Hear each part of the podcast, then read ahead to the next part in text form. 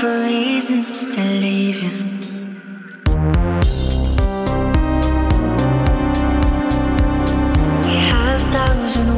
With forgiveness, but always doesn't